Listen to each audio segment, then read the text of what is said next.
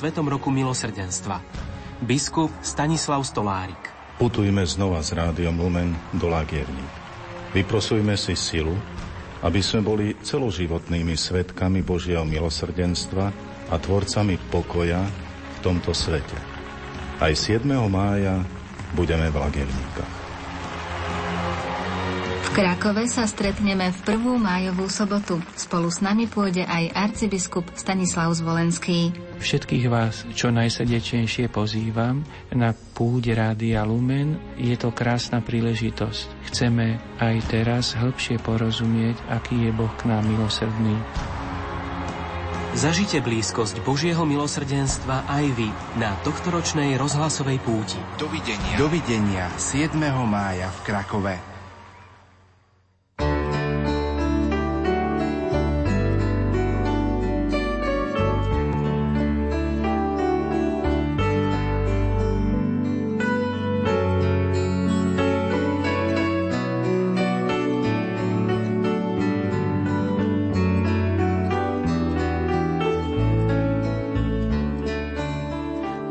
Požehnaný sobotný večer, milí poslucháči. V predvečer kvetnej nedele počúvate Rádio Lumen, počúvate naše špeciálne vysielanie programe 9. predveľkonočnej rozhlasovej duchovnej obnovy s otcom biskupom Monsignorom Františkom Rábekom. Dnes večer pre vás vysielajú majster zvuku Peter Ondrejka, hudobná redaktorka Diana Rauchová a moderátor Pavol Jurčaga. Otec biskup, dovolte prvako vám udelím slovo prečítať mail, ktorý nám prišiel na našu mailovú adresu lumen.lumen.sk. Ešte pripomeniem kontakty, naše SMS-kové čísla 0911 913 913 033 a 0908 677 665. Takisto môžete komentovať cez profil Rádia Lumen na Facebooku, ako ste vy prežívali tieto milostivé chvíle 9. predveľkonočnej rozhlasovej duchovnej obnovy. Píše nám poslucháčka Jana. Pochválený buď Ježiš Kristus. Srdečne vás pozdravujem z Egypta. Ďakujem za duchovnú obnovu, veľmi krásne zamyslenia, balzam na dušu.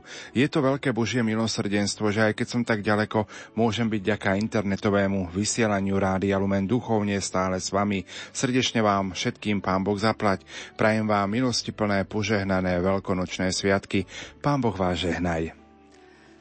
Ďakujem aj ja za tento výnimočný a krásny pozdrav z diálky a som rád, že môžeme aj takto byť jednak spojení a navzájom sa povzbudzovať vo viere.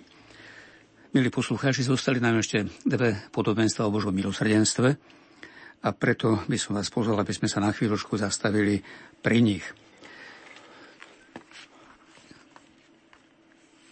Šieste podobenstvo v poradí má názov Ako sa mení Božie srdce.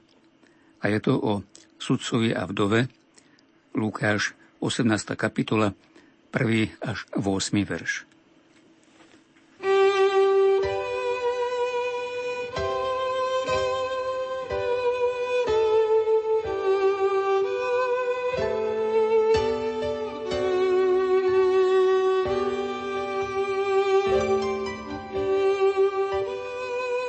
Čítanie zo svätého Evanielia podľa Lukáša. Ježiš rozpovedal učeníkom podobenstvo, ako sa treba stále modliť a neochabovať. V istom meste bol sudca, ktorý sa Boha nebál a ľudí nehambil. Bola v tom meste aj vdova, ktorá k nemu chodila s prozbou obráň ma pred mojim protivníkom. Ale on dlho nechcel. No potom si povedal, hoci sa Boha nebojím a ľudí sa nehambím, obránim tú vdovu, keď ma tak unúva, aby napokon neprišla a neudrela ma po tvári. A pán povedal, počúvajte, čo hovorí nespravodlivý sudca. A Boh neobráni svojich vyvolených, čo k nemu volajú dňom i nocou, a bude k ním nevšímavý? Hovorím vám, zaraz ich obráni ale nájde syn človeka vieru na zemi, keď príde? Zastavím sa na chvíľu pri obsahu tohto podobenstva. Ide o vdovu a sudcu a ako sme si vravili, že všetky tie podobenstva sú vo forme trojuholníka tak pán Boh je tam spomenutý tak veľmi akoby letmo, totiž ten sudca sa Boha nebál. Vdova v tej dobe bola osoba, ktorá bola, možno povedať, vydaná na pospas z voli svojho prostredia, pretože bola úplne bezbranná, bezprávna, často bola potom korisťou e, rozličných záujmov, napríklad o jej majetok a podobne. A zrejme táto vdova z podobenstva sa nachádzala v takomto položení ohrozenia a jediný, jediný, kto ju mohol obrániť, kto jej mohol pomôcť, bol miestný sudca. Sudca v tej dobe bol niečím takým ako starosta v obci, mal, možno povedať, že neobmedzenú moc. E, jeho rozhodnutia boli platné a všetci sa museli podľa nich riadiť a naviac išlo o sudcu v tomto prípade, ktorý nebral úhľad ani na ľudí a neveril v Boha alebo pána Boha nerešpektoval a teda robil si, čo chcel. Výsledkom bolo, že táto vdova sa darmo domáhala právnej pomoci, ochrany. Vychádzalo to znova a znova na zmar – ale čím je táto vdova zvláštna a v čom je príkladom pre nás, že neustala v snahe domáhať sa svojho práva a domáhať sa aj toho, aby sudca urobil svoju povinnosť a ju obránil. A keď toho bolo veľa, toho jej domáhania sa, tak nakoniec aj tento nespravodlivý a bezbožný sudca si povedal, tak musím jej vyhovieť, pretože povolia jej nervy a spraví nejaký škandál. A toto Ježiš e, kladie nám ako také, možno povedať, napomenutie, že keď nespravodlivý súdca na naliehanie vie dať stranou svoju bezohľadnosť a predsa vyhovie tej prozbe, tak o čo skôr Boh, ktorý nás miluje, ktorý nám chce dobre, o čo skôr vyhovie našim prozbám. Len dôležité je to, aby sme v týchto prozbách voči nemu nepoľavili a nevzdali sa úsilia dosiahnuť od neho to, čo potrebujeme a čo je pre nás veľmi dôležité. Samozrejme to neznamená, že vždy Pán Boh akoby ustúpi tým našim vlastným predstavám. Tam si treba uvedomiť dve dôležité veci. Totiž e, v inom podobenstve Ježiš e, nás na jednej strane povzbudzuje, aby sme prosili z dôverou nebeského Otca a zakončuje to tým, že o čo skôr dá váš nebeský Otec Ducha Svetého tým, čo ho prosia. To je akési prekvapenie v tom výsledku, pretože my prosíme o niečo konkrétne, čo podľa nás potrebujeme od Pána Boha a On nám nakoniec dá Ducha Svetého. Po ľudsky povedané, akési sklamanie. Ale predtým v tom podobenstve Ježiš dáva ako príklad otca, ktorý vraví Ježiš, že keď sien prosí o chlieb, dá mu kameň. Keď prosí o rybu, dá mu hada. A komentátor to veľmi pekne e, vyjadruje, že práve Duch Svetý je ten, ktorý nám pomáha rozlišovať to, čo je kameňom a čo je chlebom, čo je hadom a čo je rybou.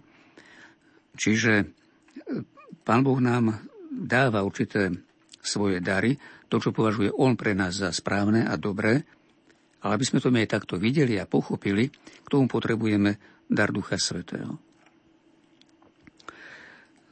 To je jeden dôležitý výsledok našej sústavnej modlitby, že pomocou Ducha Svetého vidíme to, čo je aj v očiach Božích pre nás dobré a čo z ľudského hľadiska nemusí byť ani príjemné, ani ľahké.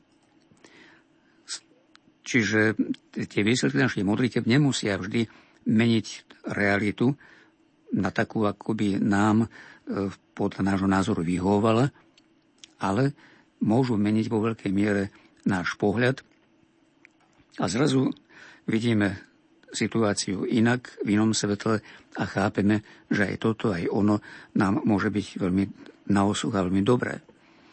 Ja si pamätám z mojich skúseností ako nemocničného kaplána jednu situáciu, e, ktorá mi zostane zrejme na celý život v mysli, keď som prišiel na onkológiu a jedna staršia pacientka požiadala o svetú spoveď.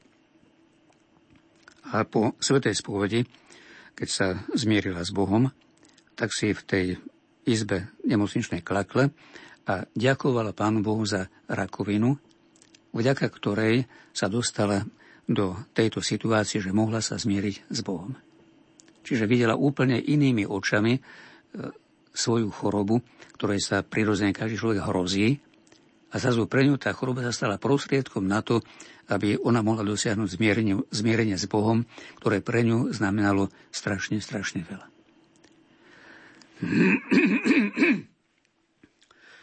Potom ďalší dôležitý aspekt je v tom, tohto podobenstva, že Ježiš nás povzbudzuje, aby sme boli vytrvali v modlitbe a vo viere, aj preto, aby sme zachovali vieru, pretože konec koncov, kto nás vyslobodí zo všetkých tých ohrození a problémov, kto splní všetky naše túžby a urobí nás plne šťastnými. No predsa on pri svojom druhom slávnom príchode. Ale dovtedy je potrebné, aby sme mu dôverovali, aby sme ho zvierou čakali a aby on, keď príde, našiel nás v tomto postoji viery v Neho ale práve tu kladie otázku, či nájde vieru na zemi, keď sa vráti. Je žiaľ možné, že nám akoby nebude stačiť dých. Že tie problémy, ktorý, ktorými sme vystavení, môžu byť takého rázu, že sa ľudia akoby zrútia vo viere a prestanú Bohu dôverovať. Spomínam si len na situáciu našich bratov a sestier vo viere v Iraku alebo v týchto krajinách, kde e, sú pre svoju kresťanskú vieru vystavení obrovskému prenasledovaniu, tlakom, ohrozovaniu života, mučeniu, vyháňaniu a v tom všetkom majú zostať pevní vo viere a majú mať plnú dôveru v Krista. Je to takmer nadľudské. A čo nám tu môže pomôcť, to je vytrvalá úprimná modlitba a je to teda výzva nevzdať sa tejto modlitby, nevzdať sa tejto dôveru, dôvery voči Bohu. Teraz by sme prešli ku malej ilustrácii, ktorú máme tiež u svätého Lukáša, a to v 5. hlave 27. až 28. verši.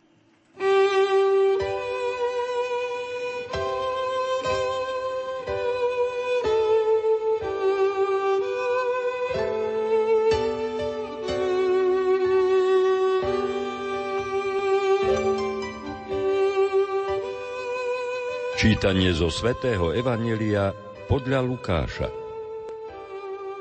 Keď potom Ježiš vyšiel von a videl na mýtnici sedieť mýtnika menom Lévyho, povedal mu, poď za mnou.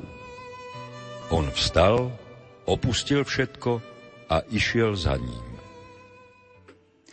Z tejto vedosti vidíme, že Ježiš samozrejme mal milosrdný vzťah ku chudobným, ohrozeným, tu na v tomto prípade voči, voči vdove, ktorá konec koncov znázorňuje všetkých nás, kresťanov na tomto svete. Ale z tohto vzťahu milosrdenstva nevylučoval ani tých, ktorí, ktorými sa všeobecne pohrdalo, ako boli colníci. Počuli sme v tejto krátkej udalosti o povolaní Matúša, ktorého ako colníka Ježiš povoláva za svojho nasledovníka a zasa v ďalšom texte Evanílie sa hovorí o tom, že Matúš z veľkej radosti a vďačnosti za toto povolanie pozýva Ježiša k stolu, ale spolu s ním aj ostatných svojich kolegov, colníkov a takto e, vzniká spoločenstvo ľudí, ktorí sú z hľadiska toho vtedajšieho spoločenského na zlej negatívnej úrovni, a ktorými sa pohrda a predsa Ježiš ich prijíma a pozýva. Náš svätý Otec si práve z tejto udalosti zobral svoje biskupské heslo, ktoré znieje miserando atque eligendo. Čiže Ježiš sa pozrel na, na Matúša s milosrdenstvom a súčasne ho vyvolil za apoštola. Toto môžeme vzťahovať aj každý na seba. Že on, náš pán, ktorý nás miloval a miluje, sa s láskou, s milosrdenstvom na nás pozrel a to vieme, že ten jeho pohľad je nielen nejaké videnie, ale je to pôsobenie Božieho ducha, pôsobenie Božej milosti a súčasne táto jeho láska znamená aj pozvanie, aby sme ho nasledovali a to je to najväčšie vyznačenie, aké človek vôbec na tomto svete môže dostať. O tom hovorí z vlastnej skúsenosti aj apoštol Pavol v prvom liste Timotejovi, prvá hlava, 15. až 16. verš.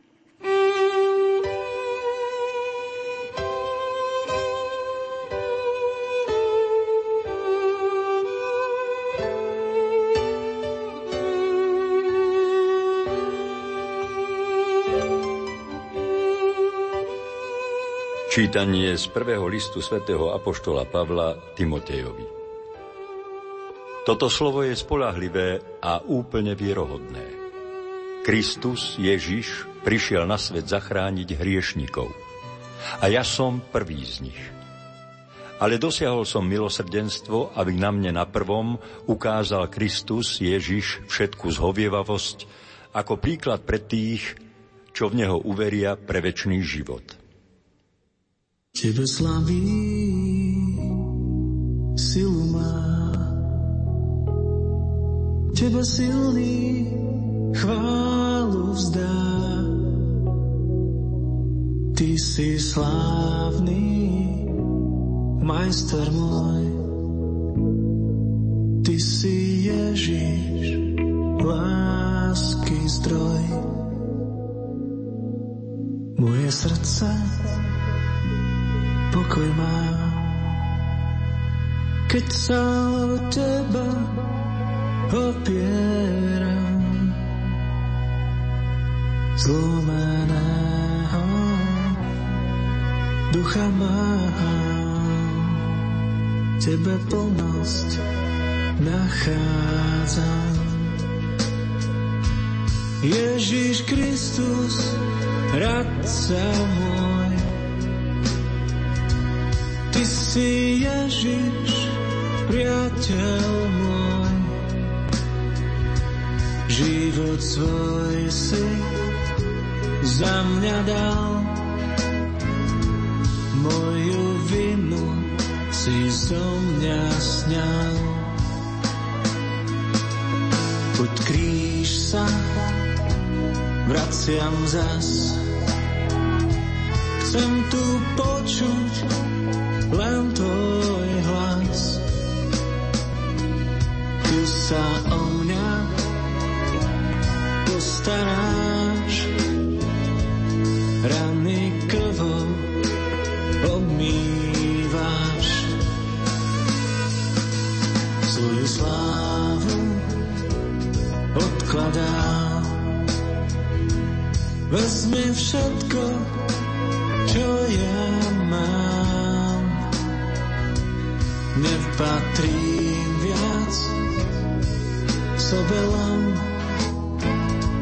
som cudzincom pre túto zem. Ježiš Kristus, radca môj, Ty si Ježiš, priateľ môj, život svoj si za mňa dal. Moju vinu si so mňa sňal. Ježiš Kristus, radca môj, Ty si Ježiš, priateľ môj, život svoj si za mňa dal.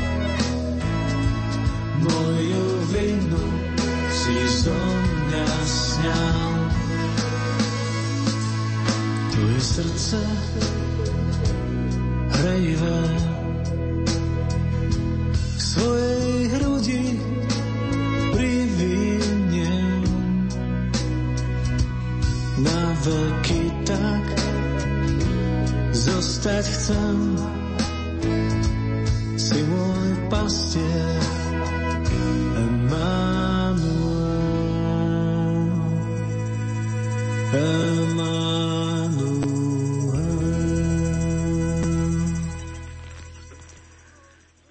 napokon siedme podobenstvo o milosrdenstve na tému Kto je ospravedlený pred Bohom. O farizejovi a mýtnikovi v chráme. Lukáš, 18. kapitola, 9. až 14. verš.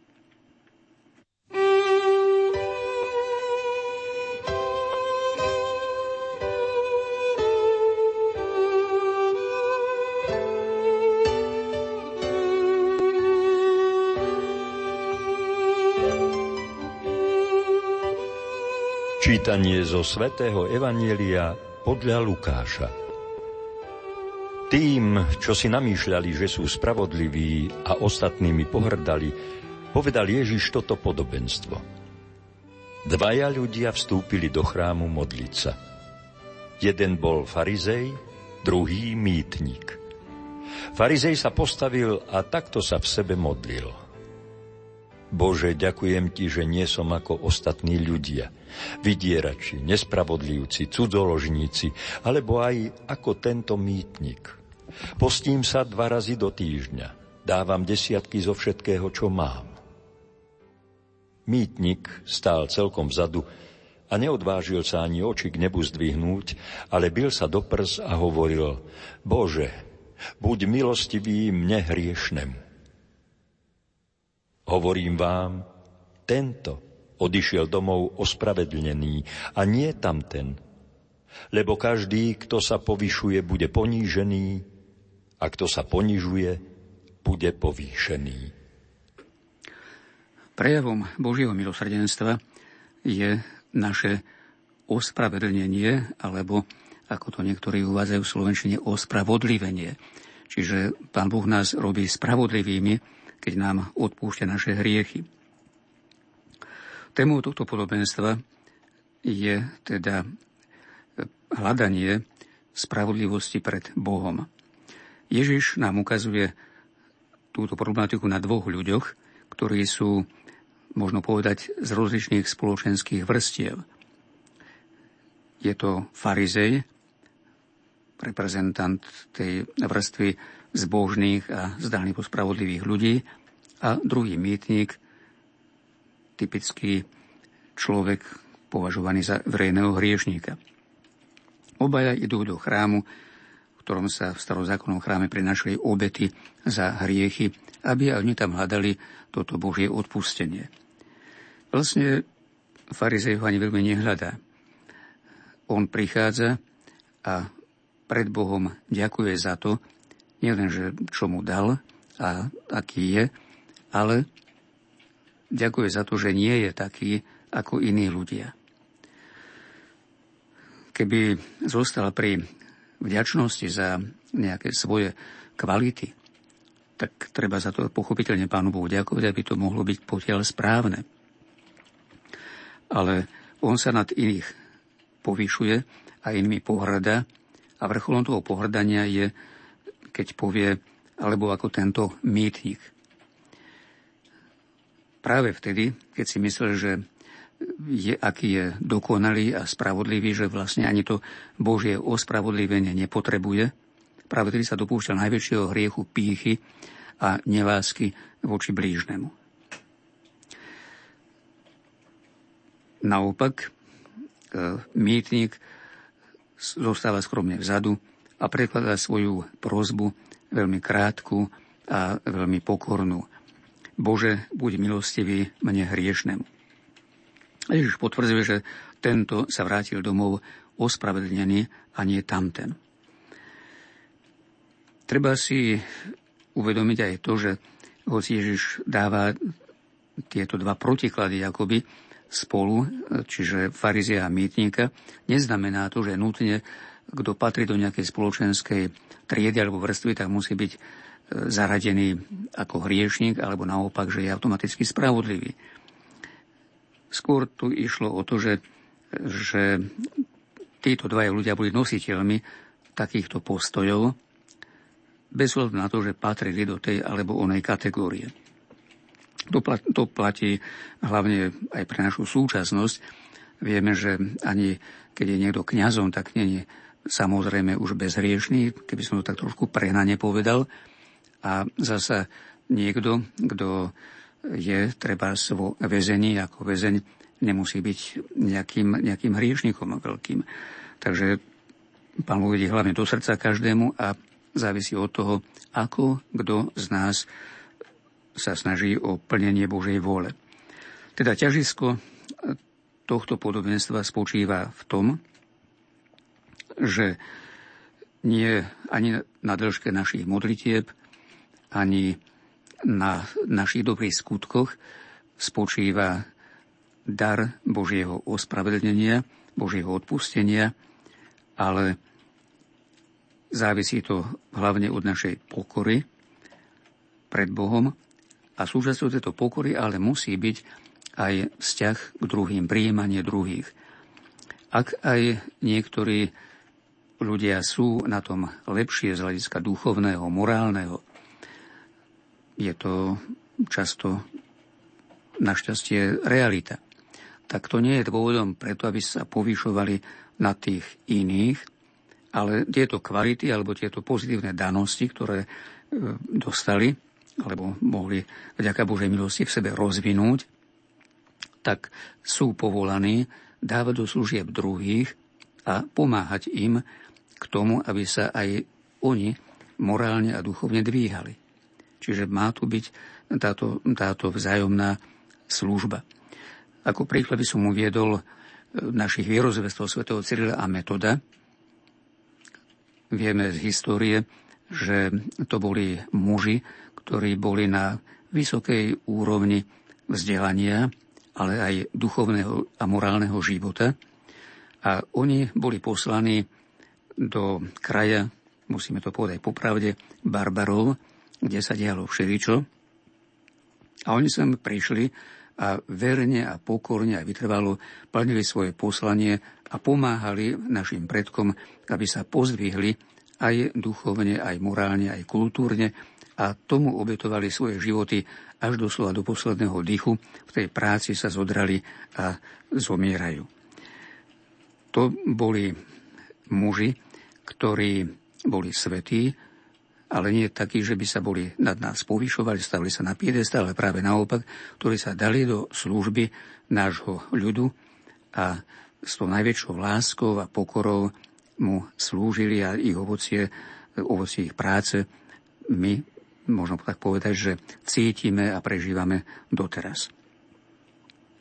Na záver, drahí poslucháči, by som chcel ukončiť toto uvažovanie e, takouto myšlienkou. Podobne ako tí dvaja muži farizea mýtníky išli do chrámu, aj my v týchto dňoch, aj zajtra a potom počas e, Svetého týždňa budeme ísť mnohí a dúfajme, že všetci budeme hľadať cestu do chrámu k účasti na bohoslužbách a budeme hľadať, alebo sme už aj hľadali v chráme i samotné ospravedlnenie zo strany Pána Boha vo sviatosti pokánia. Sviatosť pokánia prijatie Božieho odpustenia má byť pre nás bránou k tomu, aby sme sa mohli stretnúť s tým osobným Božím milosrdenstvom, ktorým je Ježiš Kristus v Eucharistii pri slávení Sv. Jomše, pri slávení veľkonočných tajomstiev. Kristus prichádza ku nám, dáva nám seba samého, celú svoju lásku a potom každá nedela je vlastne ako si reprízou Veľkej noci a pozvaním znova a znova sa stretnúť s Kristom v církvi, spoločenstve církvi, v modlitbe, v Božom slove, v Eucharistii.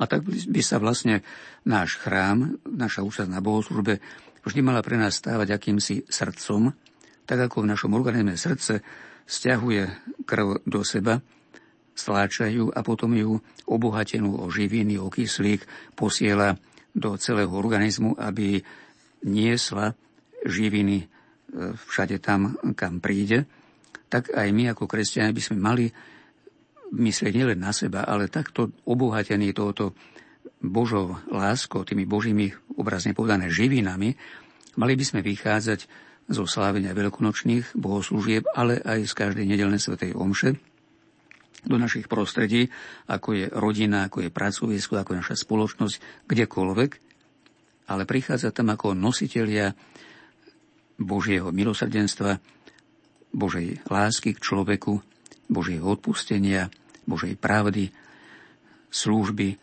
našim blížnym.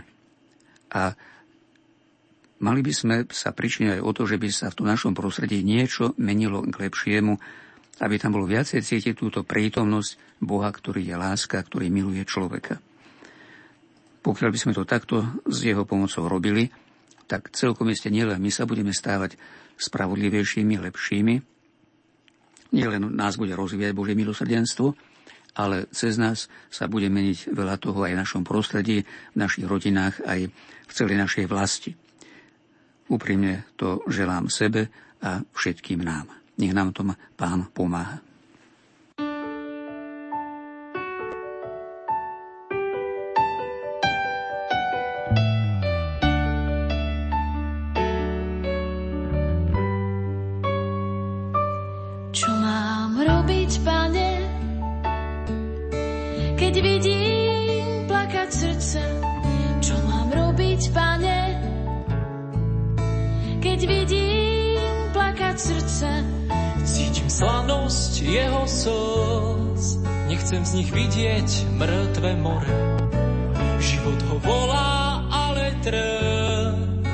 Sa na mieste lásky, kde bolí stokrát viac.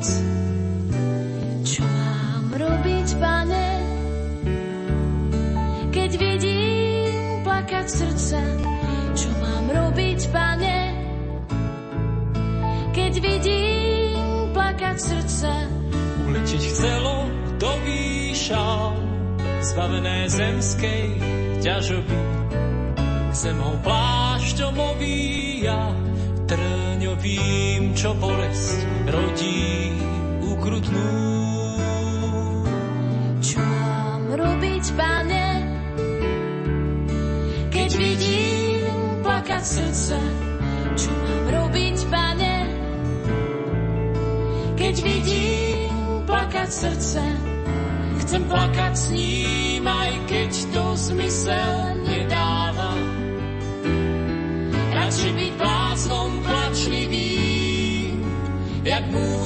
Bezosť, čo bolesť nevidí. Čo mám robiť, pane,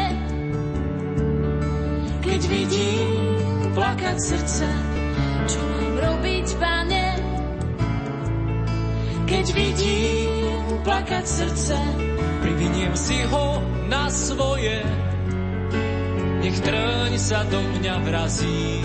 Snáď zotriem aspoň jednu slzu a srdce zažmurká v radosti úľavy.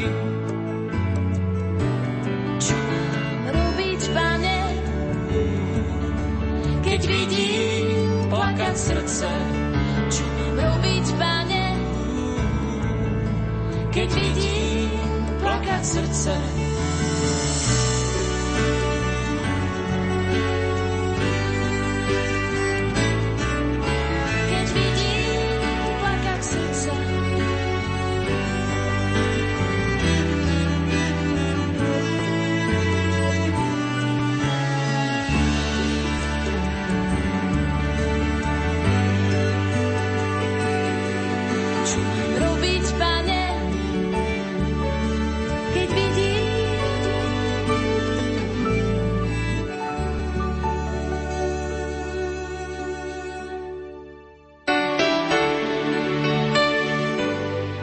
Každodenný život nás učí, že lásku bez kríža nenájdeme a kríž bez lásky neunesieme.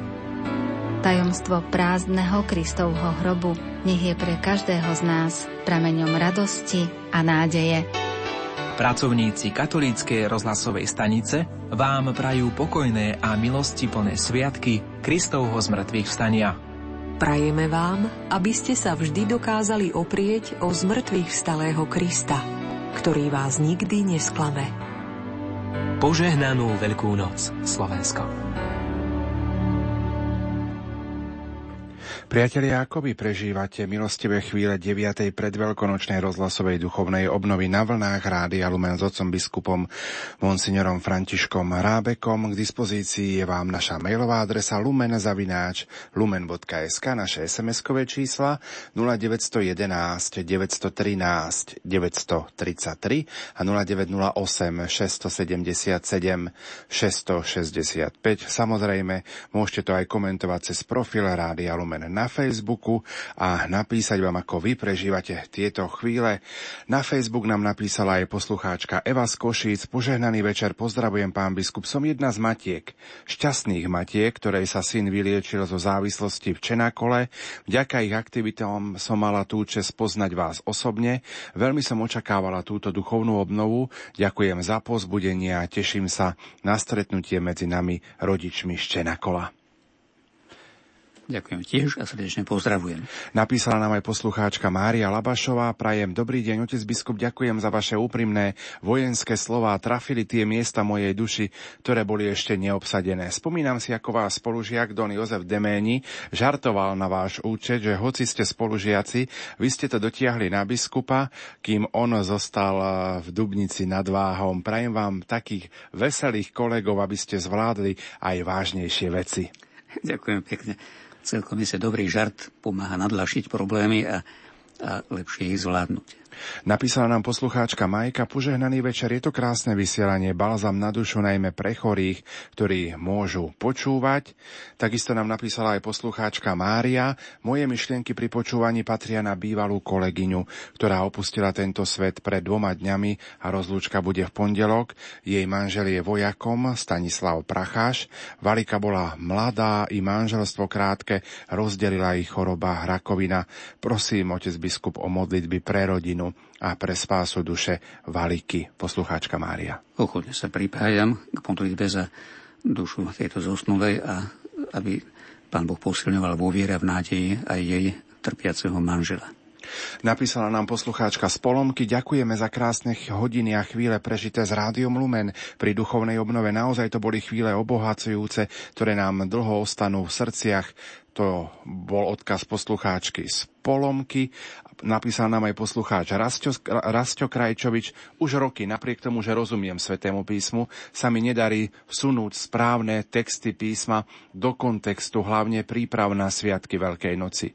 Vaša duchovná obnova mi preto v tomto smere bola veľmi na pomoci. Vďaka a požehnané sviatky nech sú vám za to odmenou. S veľkou úctou som ďačný aj preto, že som človek s ťažkým telesným handicapom, napísal poslucháč Rasto. Som rád, že som mohol aspoň trošku poslúžiť a srdečne pozdravujem. V tomto zmysle aj v tomto smere ďakujeme majstrovi slova pánu Jozefovi Šimonovičovi, že nám načítal tieto texty, ktoré ste pripravili a že sme takto mohli obohatiť aj naše vysielanie. Áno, dodal veľkú dôstojnosť a krásu Božiemu slovu aj tým spôsobom, ako nám ho predniesol. Poďme ďalej k vašim SMS-kám a mailom. Píše poslucháčka Jana Zosabinova, ktorá má otázku. Milý pán biskup, pán Boh zapla za vaše príhovory, nech vás náš nebeský Otec obdarí všetkými možnými milosťami, aby ste ostali verným až do smrti. Prosím o krátku informáciu. Keďže na vašej oficiálnej stránke sú uvedení patróny, patróni ordinariátu, ale nie je tam uvedená sveta Jana z Arku. A ja som kde si čítala, že aj ona je uctievaná v ordinariáte u vojakov. Je to tak, alebo nie? Je to tak. Konkrétne v Sv. Jane Zárku máme zasvetenú farnosť aj kaplnku na Vojenskej akadémii v Litovskom Mikuláši. Takže Sv. Jana Zárku je v našom ordinariate, by som povedal, že riadne uctievaná ako patronka vojakov. Píše nám poslucháčka Helena, pochválený buď Ježiš Kristus, pozdravujem oca biskupa môjho rodáka, chcem sa mu poďakovať za jeho duchovné pozbudenie a za jeho ťažkú pastoračnú činnosť vo väzniciach. Nech mu Pán Boh dá ešte veľa zdravia a Božieho požehnania. Vďaka aj Rádiu Lumen za tieto potrebné duchovné obnovy. Prajem požehnanú Veľkú noc. A ešte jedna sms. Píše poslucháčka Jolka, vďaka za duchovnú obnovu a prosím o modlitbu za uzdravenie tela a duše, o pokoj a jednotu pre mňa a môjho manžela, aby sme s láskou príjmali jeden druhého. To asi bolo možno aj cieľom pre mnohých poslucháčov, aj pre manželov, aby s láskou príjmali jeden druhého. Áno.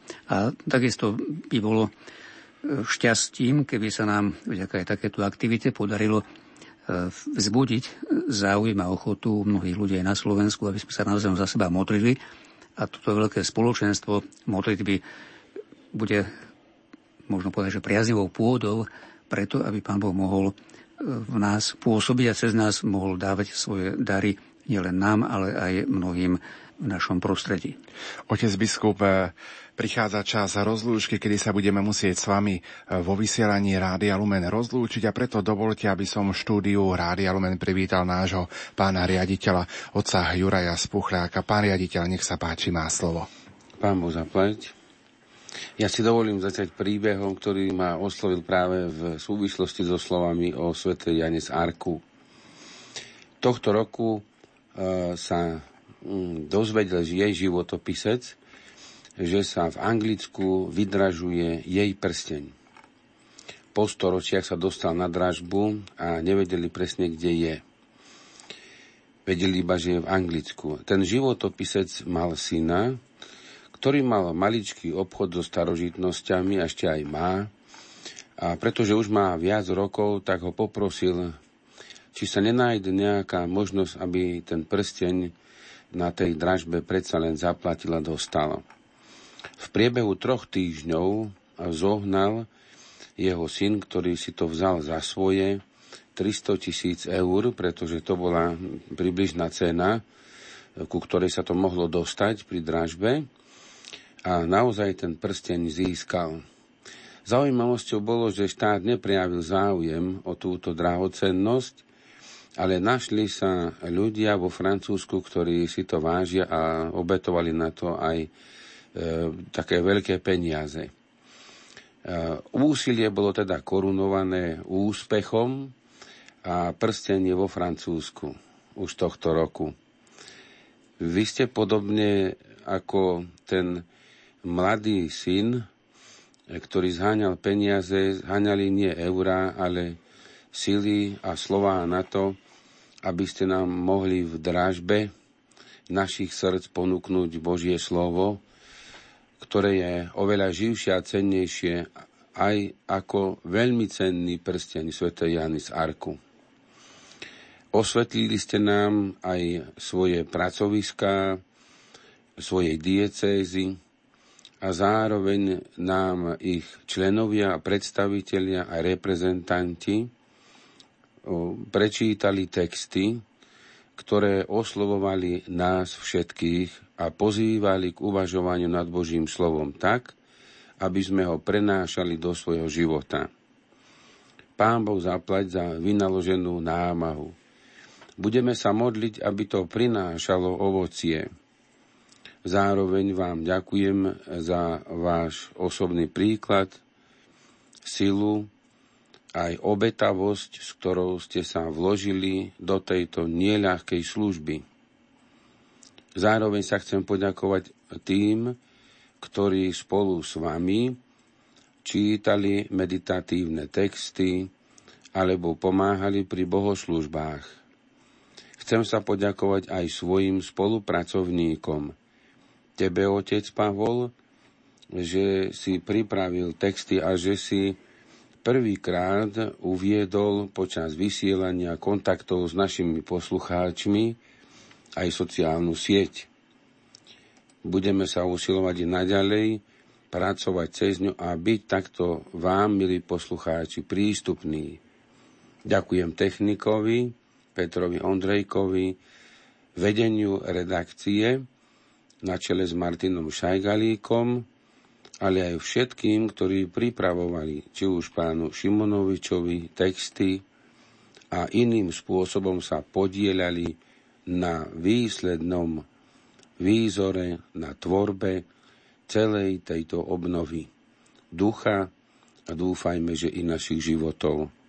Symbolom našej vďačnosti a podľa SMS e, správ a ostatných telefonátov aj vďačnosti poslucháčov, nech sú tieto kvety, malá veľkonočná svieca, ktorá nech vám pripomína našu radosť z veľkonočnej nedele.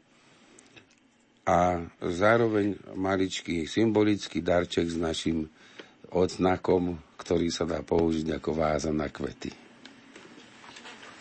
Ďakujem veľmi pekne, pán riaditeľ, za tieto úprimné a priateľské slova. No a budem naozaj rád, keď e, aj táto drobná služba bude prinášať ovocie v našich životoch a želám aj touto cestou vám, celej redakcii Radia Lumen, ako aj všetkým našim poslucháčom, požehnané, milostiplné e, sviatky e, pánovho umúčenia a vzkriesenia, aby to nebola len spomienka, ale aby sa v nás samých e, sila tejto jeho obety a zmrtvý stania blahodárne prejavovala nielen počas tohto týždňa, ale aj v celom našom ďalšom živote. Ďakujem pekne ešte raz. Pán Boh zaplatí. To slúbené požehnanie ešte by som rád e, udelil vám tu v redakcii, ako aj všetkým pri rádiách. Pán s vami. I s duchom tvojim. Nech je zvelebené meno pánovo. Od tohoto času až na veky. Naša pomoc v mene pánovom. Ktorý stvoril nebo i zem. Nech vás žehná všemohúci Boh, Otec i Syn i Duch Svetý. Amen. Ďakujem pekne.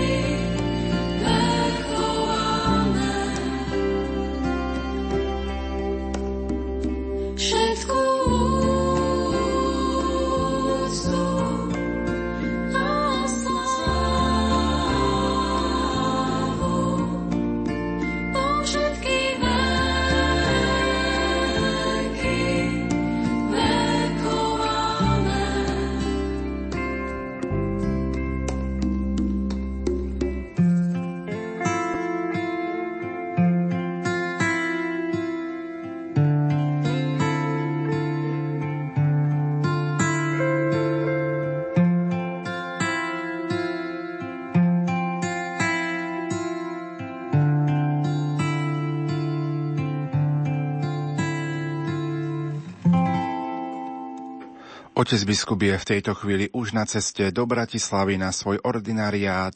Pre vás reláciu od srdca k srdcu vysielajú majster zvuku Peter Ondrejka a moderátor Pavol Jurčak. A v predvečer kvetnej nedele vyvrcholila 9. predveľkonočná rozhlasová duchovná obnova.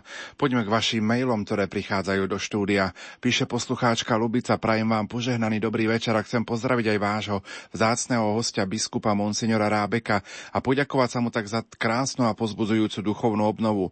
Nemala som možnosť počúvať tohto roku vysielanie naživo, ale vďaka za archív, pán Boh zaplať a všetkým prajem požehnané veľkonočné sviatky zo Sydney, z Austrálie, napísala poslucháčka Hlubica.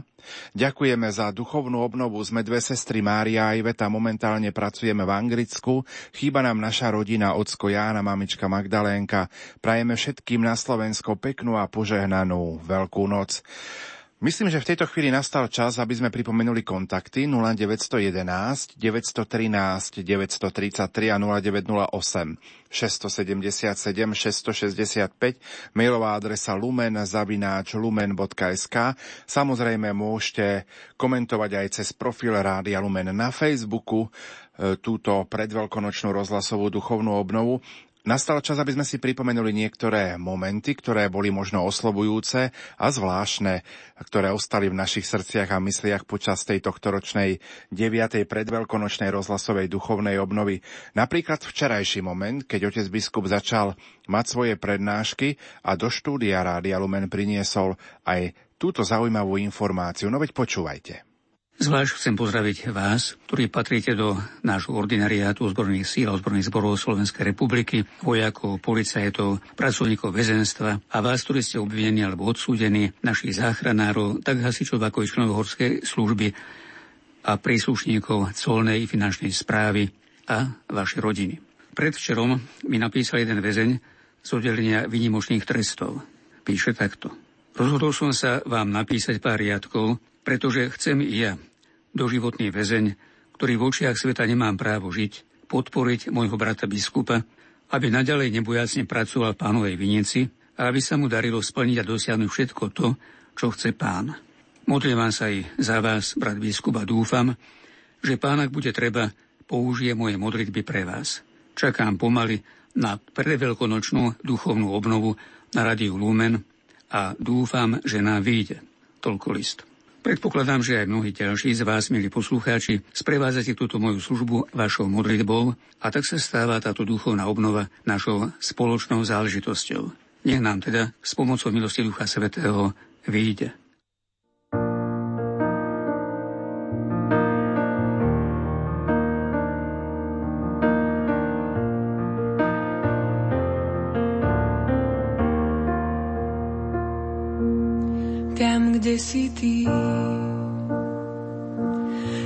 Vracia sa život tam, kde ty kráčaš, rozkvitne i púšť. Tam, kde ty hľadíš, rozjasní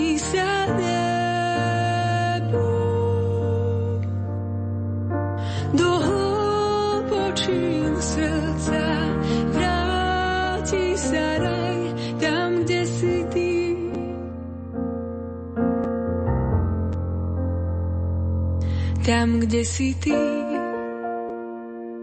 Vracia sa život, tam, kde ty kráčaš, rozkvitne i púšť. Tam, kde ty hľadíš, rozjasní sa nám.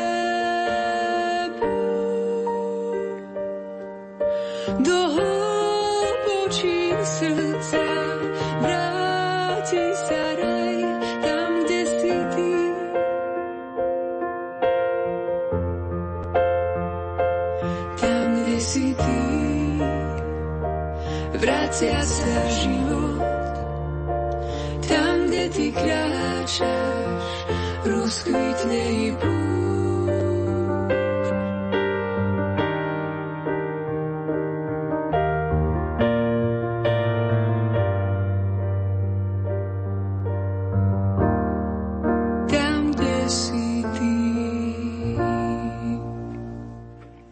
Počúvate Rádio Lumen Počúvate naše vysielanie v rámci 9. predveľkonočnej rozhlasovej duchovnej obnovy 0911 913 933 a 0908 677 665 mailová adresa lumen zavináč lumen.sk Poďme k vašim SMS-kám a mailom. Mám vo vezení syna a zajtra ho idem pozrieť. Vďaka aj takýmto reláciám sa takýto kríž nesie ľahšie, napísala Šimonová mama, ktorá sa takto podpísala. Píše nám aj poslucháčka Mária z Banskej Bystrice. Posielam veľké pán Boh zaplať monsignorovi Františkovi Rábekovi za tieto tri dni požehnanej duchovnej obnovy. Ako vojenský ordinár máte široký záber pastorácie vojakov, policajtov, colníkov a tak ďalej. Ako žena si vysoko vážim, za kým veľkým citom ste tieto dni pripravili. Ďaká za vašu námahu a za toľku prípravu. To boli pre mňa tie najkrajšie dni duchovnej obnovy. Poslucháčka Mária z Banskej Bystrice. Štvrtok večer sme sa s otcom biskupom monsignorom Františkom Rábekom spoločne modlili aj krížovú cestu. Poďme si časť z tejto krížovej cesty teraz pripomenúť. Mm.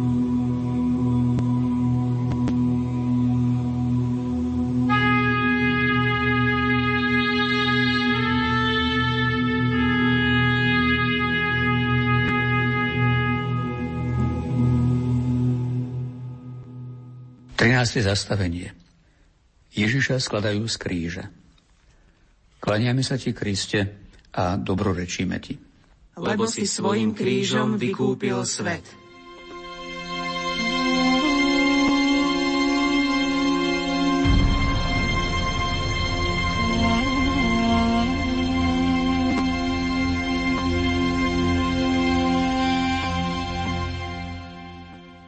Evangelista Matúš zaznamenal, že keď sa zvečerilo po Ježišovej smrti, prišiel zámožný človek z Arimatei menom Jozef, ktorý bol tiež Ježišovým učeníkom. Zašiel k Pilátovi a poprosil o Ježišovo telo. Pilát rozkázal, aby mu ho dali. Jozef vzal telo, zavinul ho do čistého plátna a uložil ho do svojho nového hrobu, ktorý si vytesal do skaly. Tento Jozefov čin Treba však chápať ako ovocie Ježišovej obety, ako odpoveď na jeho lásku. Takto vysvetľuje apoštol Ján. Láska je v tom, že nie my sme milovali Boha, ale že On miloval nás a poslal svojho syna ako zmiernu obetu za naše hriechy. Pre každého z nás je veľmi dôležité poznať Božiu lásku k nám, ktorá sa vrcholným spôsobom prejavila poslaním jeho syna a jeho obetov na kríži. Apoštol Pavol sa modlí za veriaci, aby poznali Kristovú lásku, presahujúcu každé poznanie.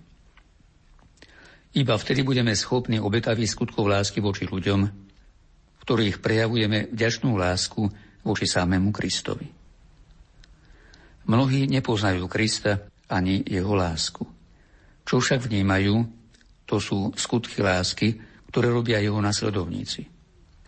Svedectvo takýchto skutkov poukazuje na Krista – my sme Kristovým telom, cez nás, cez naše úprimné skutky lásky je dnes Kristus viditeľný v tomto svete, je viditeľné niečo z jeho lásky. Pane, daj, aby som si uvedomoval, že Tvoja láska ma vždy predchádza a robí ma schopným prejavovať lásku. Pomáhaj mi stále viac poznávať Tvoju lásku a veľkodušne na ňu odpovedať konaním dobra, ktoré mi umožňuješ. Nech sú moje skutky svedectvom, ktoré umožní mnohým stretnúť sa s Tebou. Ukrižovaný Ježišu, zmiluj sa nad nami. Aj nad dušami vočistí. Mm.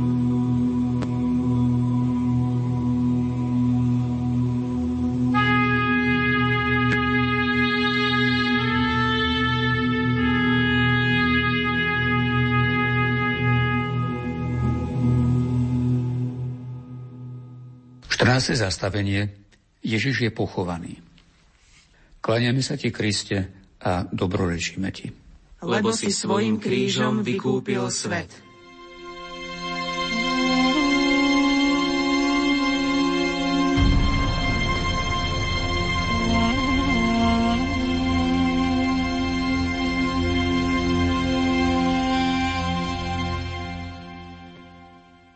Ježišovo telo odpočíva v hrobe. Skončili sa pre neho všetky trápenia a námahy. Vzdialili sa od neho tak priatelia, ako aj nepriatelia. Je mŕtvy, nikto od neho nemôže nič chcieť ani žiadať nejakú činnosť. A predsa, počas tých troch dní v hrobe Ježiš uskutočnil veľkú aktivitu. Zostúpil do podsvetia k dušiam všetkých spravodlivých, počnúc od prarodičov Adama a Evy, aby ich uviedol do priameho spoločenstva s Bohom, pretože svojou smrťou získal aj pre nich túto možnosť. Tak hovoríme vo vyznaní viery. Zostúpil k zosnulým. Pri našom krste bol aj každý z nás pochovaný s Kristom. Dostali sme milosť zomrieť hriechu a žiť Bohu.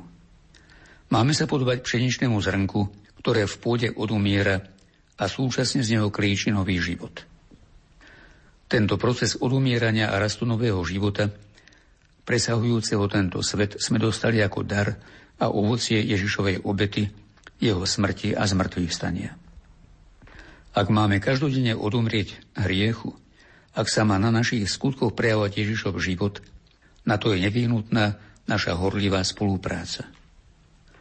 Oslávený Kristus povzbudzuje každého z nás. Buď verný až do smrti, a dám ti veniec života. Pane Ježišu, ďakujem ti, že si bol verný Otcovi i nám až do smrti, až po hrob. Ďakujem ti, že si otvoril hrob podsvetia a uviedol si duše všetkých spravodlivých do domu nebeského Otca. Ďakujem ti, že ma pozývaš spolupracovať so svojou zachraňujúcou láskou na odumieraní všetkému, čo je v rozpore s Otcovou vôľou a na rozvoji veľkodušnej lásky k Bohu i k blížnym. Daj, aby moja telesná smrť bola dovršením tohto procesu. Aby si mohol moju dušu prijať k sebe a pri svojom slávnom príchode skriesil k väčšnej sláve i moje telo. Ukrižovaný Ježišu, zmiluj sa nad nami. Aj nad dušami vočistci. Mm.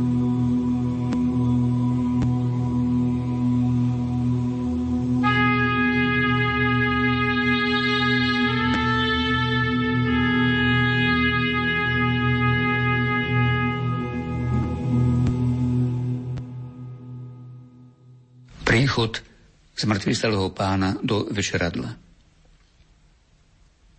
Krížová cesta, cesta obety, utrpenia s krížom a na kríži sa skončila Ježišovým pochovaním. Tým sa však neskončila Ježišova cesta. Vo svojich predpovediach o svojom utrpení a ukrižovaní Ježiš vždy dodával, ale on tretieho dňa vstane z mŕtvych. A Apoštol Pavol píše s veľkým realizmom. Keď Kristus nevstal, vaša viera je márna a ešte stále ste vo svojich hriechoch. Ak len v tomto živote máme nádej v Kristovi, sme najúbohejší zo všetkých ľudí. A zo všetkou rozhodnosťou dodáva. Ale Kristus vstal z mŕtvych, prvotina zosnulých.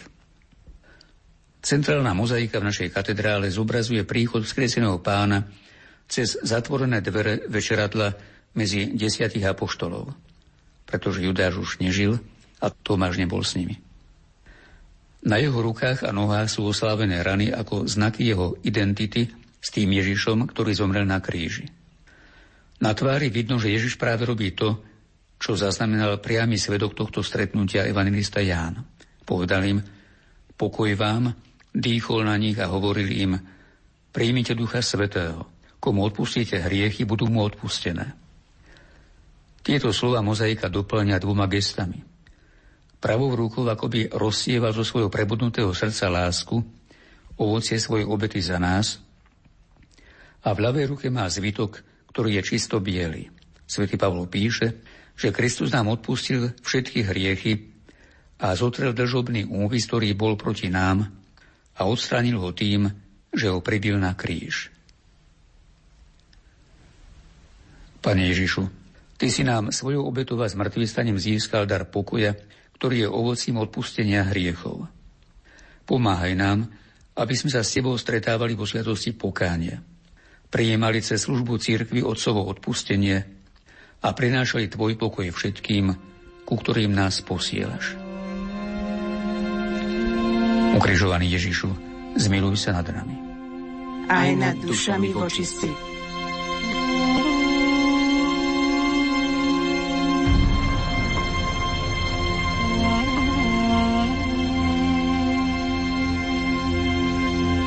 Ďakujem ti, pane, že som sa mohol zastaviť pri týchto obrazoch tvojho umúčenia a zmrtvých a pod ich vedením uvažovať o vrcholných prejavoch tvojej zachraňujúcej lásky voči nám.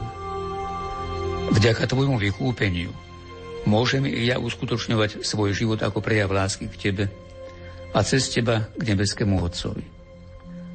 Ty ma učíš a robíš ma schopným aj nezišnej a obetavej lásky voči mojim blížnym. Moja životná cesta tiež prechádza svetom, v ktorom pôsobí zlo. Odmietať ho, prekonávať, nepodať sa mu, to často spôsobuje námahu, utrpenie a bolesť. Pomáhaj mi, aby som z tvojho príkladu a z ovocia tvojej krížovej cesty čerpal silu verne ťa nasledovať, aby si aj cez mňa mohol šíriť víťazstvo svojho kríža. Víťazstvo pravdy, lásky a života, víťazstvo Boha, ktorý je láska. Nech ma v tomto úsilí pozbudzuje a pomáha mi tá, ktorá s odvážnou vierou a nádejou kráčala s tebou na krížovej ceste a ktorú si nám dal za matku, keď stála pod tvojim krížom. Sedem bolestná Pána Mária, patronka Slovenska, oroduj za nás.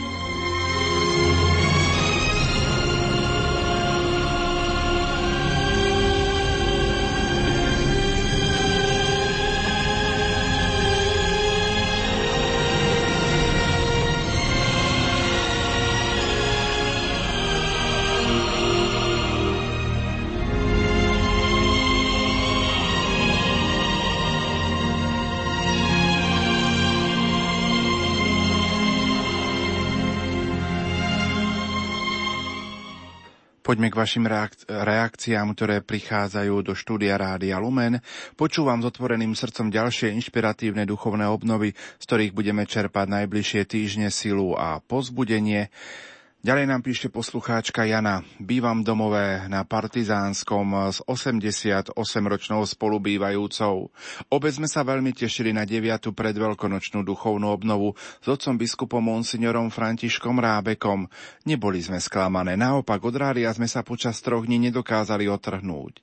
Ďakujeme za duchovné pozbudenie, obdivovali sme homílie otca biskupa Rábeka, ale aj ostatné časti obnovy. Obe sa chceme úprimne poďakovať a prajeme monsignorovi Rábekovi a celému rádiu Lumen, ktoré je našim každodenným spoločníkom milosti plné sviatky umúčenia a zmrtvý stania pána Ježiša Krista. A píše nám aj poslucháčka Terka, veľká vďaka pánu biskupovi za slova na pozbudenie, ale aj prebudenie potrebné práve v tieto dni. Budem sa viac modliť a prosiť, aby padli na úrodnú pôdu. Požehnané a milosti plné veľkonočné sviatky všetkým želá poslucháčka Terka. Počas dvoch dní sme mali aj eucharistické adorácie, jednu včera večer o 20. hodine 30. minúte, večernú alebo nočnú adoráciu a druhú dnes popoludní o 15. hodine spojenú práve s modlitbou korunky Božieho milosrdenstva. Zaujímavosťou týchto adorácií bolo, že tu boli aj príslušníci ordinariátu ozbrojených síl a ozbrojených zborov Slovenskej republiky a tak vám časť zo včerajšej adorácie ponúkame v nasledujúcej zvukovej nahrávke. Prorok Jeremiáš píše Bol som ako krutký baránok, vedený na zabitie. Nevedel som, že stroja proti mne úklady. Vytneme strom v jeho miazge, vykoreňme ho zo zeme živých, nech sa už ani nespomenie jeho meno. Ale ty, pane zástupov, súdiš spravodlivo, ty skúmaš srdce i zmýšľanie, nech uvidím na nich Tvoju pomstu. Veď Tebe som postúpil svoj spor, Pane Bože môj. Uvažujme so svetým biskupom Jánom Fischerom. Ježiš Kristus je náš veľkňaz, jeho predrahé telo je naša obeta, ktorú priniesol na oltári kríža za spásu všetkých ľudí. Krv, čo vylia za našu spásu, nebola krv tiliat ani capov, ako v starom zákone, ale krv najnevinnejšieho baránka Ježiša Krista, nášho spasiteľa. Chrám, ktorom náš veľkňaz konal obetu, nebol zhotovený rukou, ale postavený mocou samého Boha. Lebo vylial krv pred celým svetom a ten je chrámom zhotoveným iba Božou rukou. A tento chrám má dve časti. Jednou je zem, ktorú my teraz obývame, druhú my smrteľníci ešte nepoznáme. Najprv priniesol obetu tu na zemi, keď podstúpil ukrutnú smrť. Potom, odetý novým rúchom nesmrteľnosti, vošiel so svojou vlastnou krvou do svetine svetých, čiže do neba, a tam priniesol pre trón nebeského Otca túto krv nesmiernej ceny, ktorú sedem raz vylial za všetkých ľudí, čo otročili hriechu. A táto obeta je Bohu taká milá a príjemná, že len čo ju zazre, nemohol urobiť nič iné, iba sa hneď zmilovať nad nami a láskavo zaobchodiť so všetkými, čo sa opravdivo kajajú. Ďalšie modlitby a úvahy prednesú členovia nášho ordinariátu, zástupcovia vojakov, policajného zboru, finančnej správy a zboru väzenskej a justičnej stráže.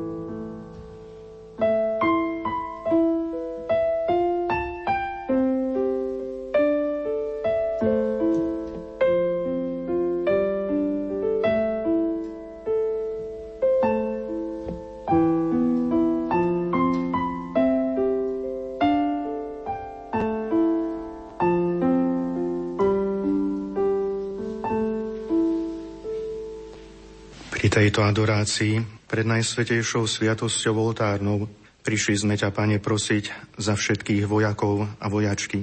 Za tých, čo už zomreli a povolal si ich, si si ich k sebe. Zliadni na ich dobré skutky. Zliadni na ich vieru a preukáž im svoje milosrdenstvo. Všemohúcim Bože, Ty si pánom nad životom i smrťou.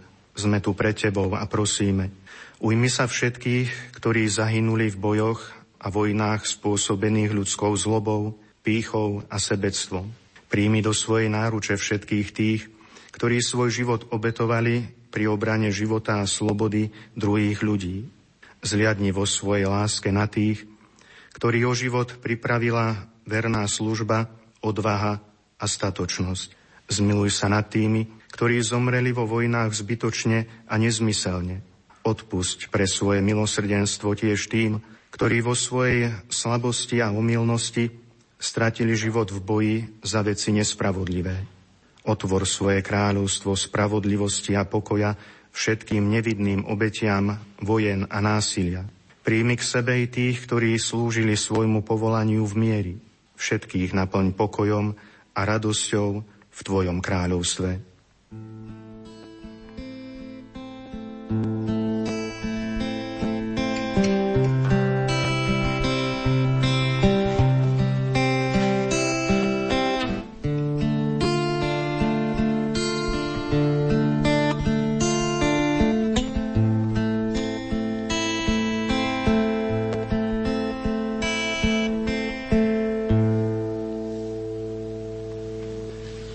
Tiež ťa chceme prosiť za všetkých žijúcich vojakov aj vojačky. Prosíme ťa za nich, za všetkých, či sú na zemi, vo výšinách nad našimi hlavami alebo v šírnych vodách. Daruj im v prvom rade silnú vieru a potrebné milosti v ich službe. Títo ľudia chránia náš pokojný spánok, naše životy, aby sa už nezopakovalo to, čo si mnohí pretrpeli v minulosti. Kým my spokojne spíme, pracujeme, chodíme do školy, okolo nás aj niekde ďaleko sú muži aj ženy chrániaci iných. Títo ľudia pomáhajú ostatným, rozdávajú svoje znalosti a skúsenosti, prípadne ukončujú konflikty v ich zárodku, často ďaleko od svojho domova. Aj keď od druhej svetovej vojny uplynulo už 70 rokov, aj dnes sú tu rôzne hrozby, len v inej forme. Bomby v autách, ľudia ochotní si pripútať na telo niekoľko kilovú nálož a odpáliť sa medzi tisíckami nevidných. Kto zomrie? Samovrah, ale aj matky s deťmi idúc okolo na príjemnú prechádzku. Učiteľ striedov ukazujúc krásy tamojšieho mesta, alebo aj policajti, jednoducho ktokoľvek, bez rozdielu. Takáto smrť si nevyberá. Preto ťa, pane, prosíme za týchto našich vojakov, ale aj za ich rodiny, aby si ich ochraňoval. Títo ľudia opustia na isté obdobie svoje rodiny, priateľov, svoj doterajší život. A prečo? Aby nám, priatelia, niekedy nevybuchla nastražená bomba v aute niekde v budúcnosti. Lebo, ako sa dozvedáme, tak nebezpečenstvo číha všade okolo nás. Preto ťa, Pane, prosíme o potrebné milosti pre všetkých našich vojakov a vojačky. Ide tu predsa aj o našu lepšiu budúcnosť. Chcem tu, Pane, pre Tebou aj poďakovať týmto obetavým mužom a ženám, že neustále nad nami bdejú a nás chránia. A Tebe, Ježišu, vďaka, že bdieš nad nimi. Zhliadni na ich obetu pre službu mieru. Vyslyš ich modlitby, posilňuj ich vieru a zmiluj sa nad nami všetkými.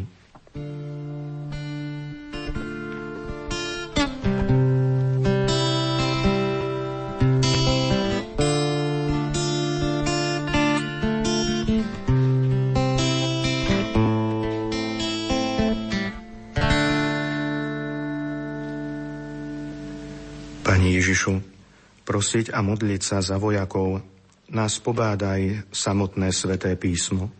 Už tam sa dozvedáme o vojakoch, ktorých si obdaril silnou vierou. Prvým je stotník, rímsky dôstojník, ktorý ťa prosí, aby si mu uzdravil sluhu. Pane, neunúvaj sa, lebo nie som hoden, aby si vošiel pod moju strechu. Preto som sa ani nepokladal za hodného ísť k Tebe, ale povedz slovo a môj sluha ozdravie. Veď aj ja som človek podriadený vrchnosti a mám pod sebou vojakov. Ak da ktorému poviem choď, ide. Inému poď sem, tak príde. A svojmu sluhovi urob toto, on to urobí. Keď to Ježiš počul, zadivil sa mu. Obrátil sa a zástupom, čo ho sprevádzali, povedal Hovorím vám, takú vieru som nenašiel ani v Izraeli. Ďalším vojakom je stotník pri Ježišovom kríži. Stotník, ktorý dáva ranu istoty a tak prebodne Ježišový bok kopijou. Bok, z ktorého vytriskla krv a voda, bok, z ktorého pramenia všetky milosti, bok, z ktorého je vojak uzdravený a uverí v Krista. Ježiš znova zvolal mocným hlasom a vydýchol dušu. A hľa, Chrámová opona sa roztrhla vo dvoje od vrchu až do spodku. Zem sa triasla a skaly sa pukali. Otvorili sa hroby a mnohé telá zosnulých svetých vstali z mŕtvych. Vyšli z hrobov a po jeho vzkriesení prišli do svetého mesta a ukázali sa mnohým. Keď stotník a tí, čo s ním strážili Ježiša, videli zemetrasenie a všetko, čo sa deje, veľmi sa nalakali a hovorili – on bol naozaj Boží syn. Toto bol naozaj Boží syn. Hovorí to pri pohľade na mŕtve a dokaličené telo Ježiša. Nevidí ho víťazného, vstávajúceho z mŕtvych, ale zničeného. Neskôr apoštoli, napríklad Tomáš, ale aj Emauský a mnohí ďalší, budú potrebovať dôkazy, dotýkať sa rán, stretnúť sa, vidieť ho, zažiť ho, aby sa presvedčili. Ale u stotníka zaznieva táto veta bez všetkých takýchto dôkazov. Milí poslucháči, v tejto chvíli sa končí naše vysielanie v rámci 9. predveľkonočnej rozhlasovej duchovnej obnovy, ktorú na vlnách katolíckej rozhlasovej stanice viedol vojenský ordinár otec biskup Monsignor František Rábek. Ďakujeme za vašu priazeň, za vašu podporu, za to, že ste nás počas uplynulých troch dní sprevádzali a podporovali. Prajeme vám všetkým požehnanú Veľkú noc. Veríme, že aj počas sviatkov Veľkej noci, Zeleného štvrtka, Veľkého piatku, Bielej soboty či Veľkonočnej nedele budeme vašimi sviatočnými a dobrými spoločníkmi. Pripravujeme pre vás zaujímavý veľkonočný program. Za pozornosť vám tejto chvíli ďakujú a zajtra požehnanú kvetnú nedelu, nedelu utrpenia pána, prajú majster zvuku Peter Ondrejka, hudobná redaktorka Diana Rauchová a moderátor Pavol Jurčaga. Do počutia. Každodenný život nás učí, že lásku bez kríža nenájdeme a kríž bez lásky neunesieme. Tajomstvo prázdneho Kristovho hrobu nech je pre každého z nás prameňom radosti a nádeje. Pracovníci katolíckej rozhlasovej stanice vám prajú pokojné a milosti plné sviatky Kristovho zmrtvých vstania. Prajeme vám, aby ste sa vždy dokázali oprieť o zmrtvých vstalého Krista, ktorý vás nikdy nesklame. Požehnanú Veľkú noc, Slovensko.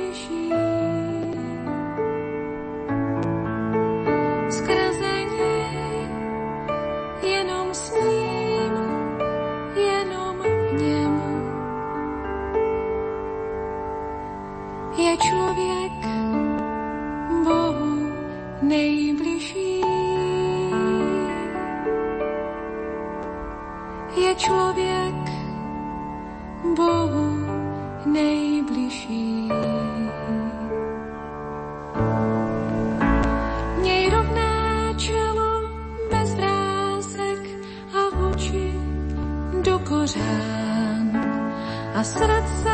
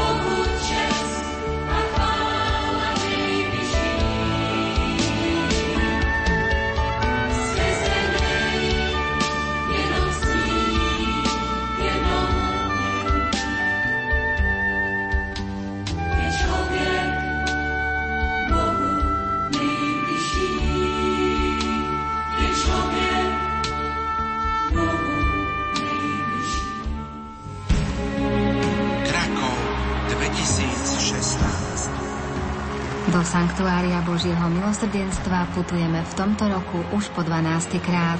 Riaditeľ Rádia Lumen Juraj Spuchľák. Pri rozhodnutí putovať do Krakova pozvíme aj tých, ktorí tam ešte neboli. Samozrejme, so všetkými budeme prežívať spoločné radostné chvíle, kedy budeme nielen prosiť, ale aj ďakovať za Božie milosrdenstvo. Nech sa páči, srdečne ste pozvaní, budeme vás čakať. Tohtoročná rozhlasová púť sa koná v mimoriadnom Svetom roku milosrdenstva. Biskup Stanislav Stolárik. Putujme znova s rádiom Lumen do Lagierník. Vyprosujme si silu, aby sme boli celoživotnými svetkami Božieho milosrdenstva a tvorcami pokoja v tomto svete. Aj 7. mája budeme v Lagierníkach. Krakove sa stretneme v prvú májovú sobotu. Spolu s nami pôjde aj arcibiskup Stanislav Zvolenský. Všetkých vás čo najsrdečnejšie pozývam na púde Rádia Lumen. Je to krásna príležitosť. Chceme aj teraz hĺbšie porozumieť, aký je Boh k nám milosrdný. Zažite blízkosť Božieho milosrdenstva aj vy na tohtoročnej rozhlasovej púti. Dovidenia. Dovidenia 7. mája v Krakove.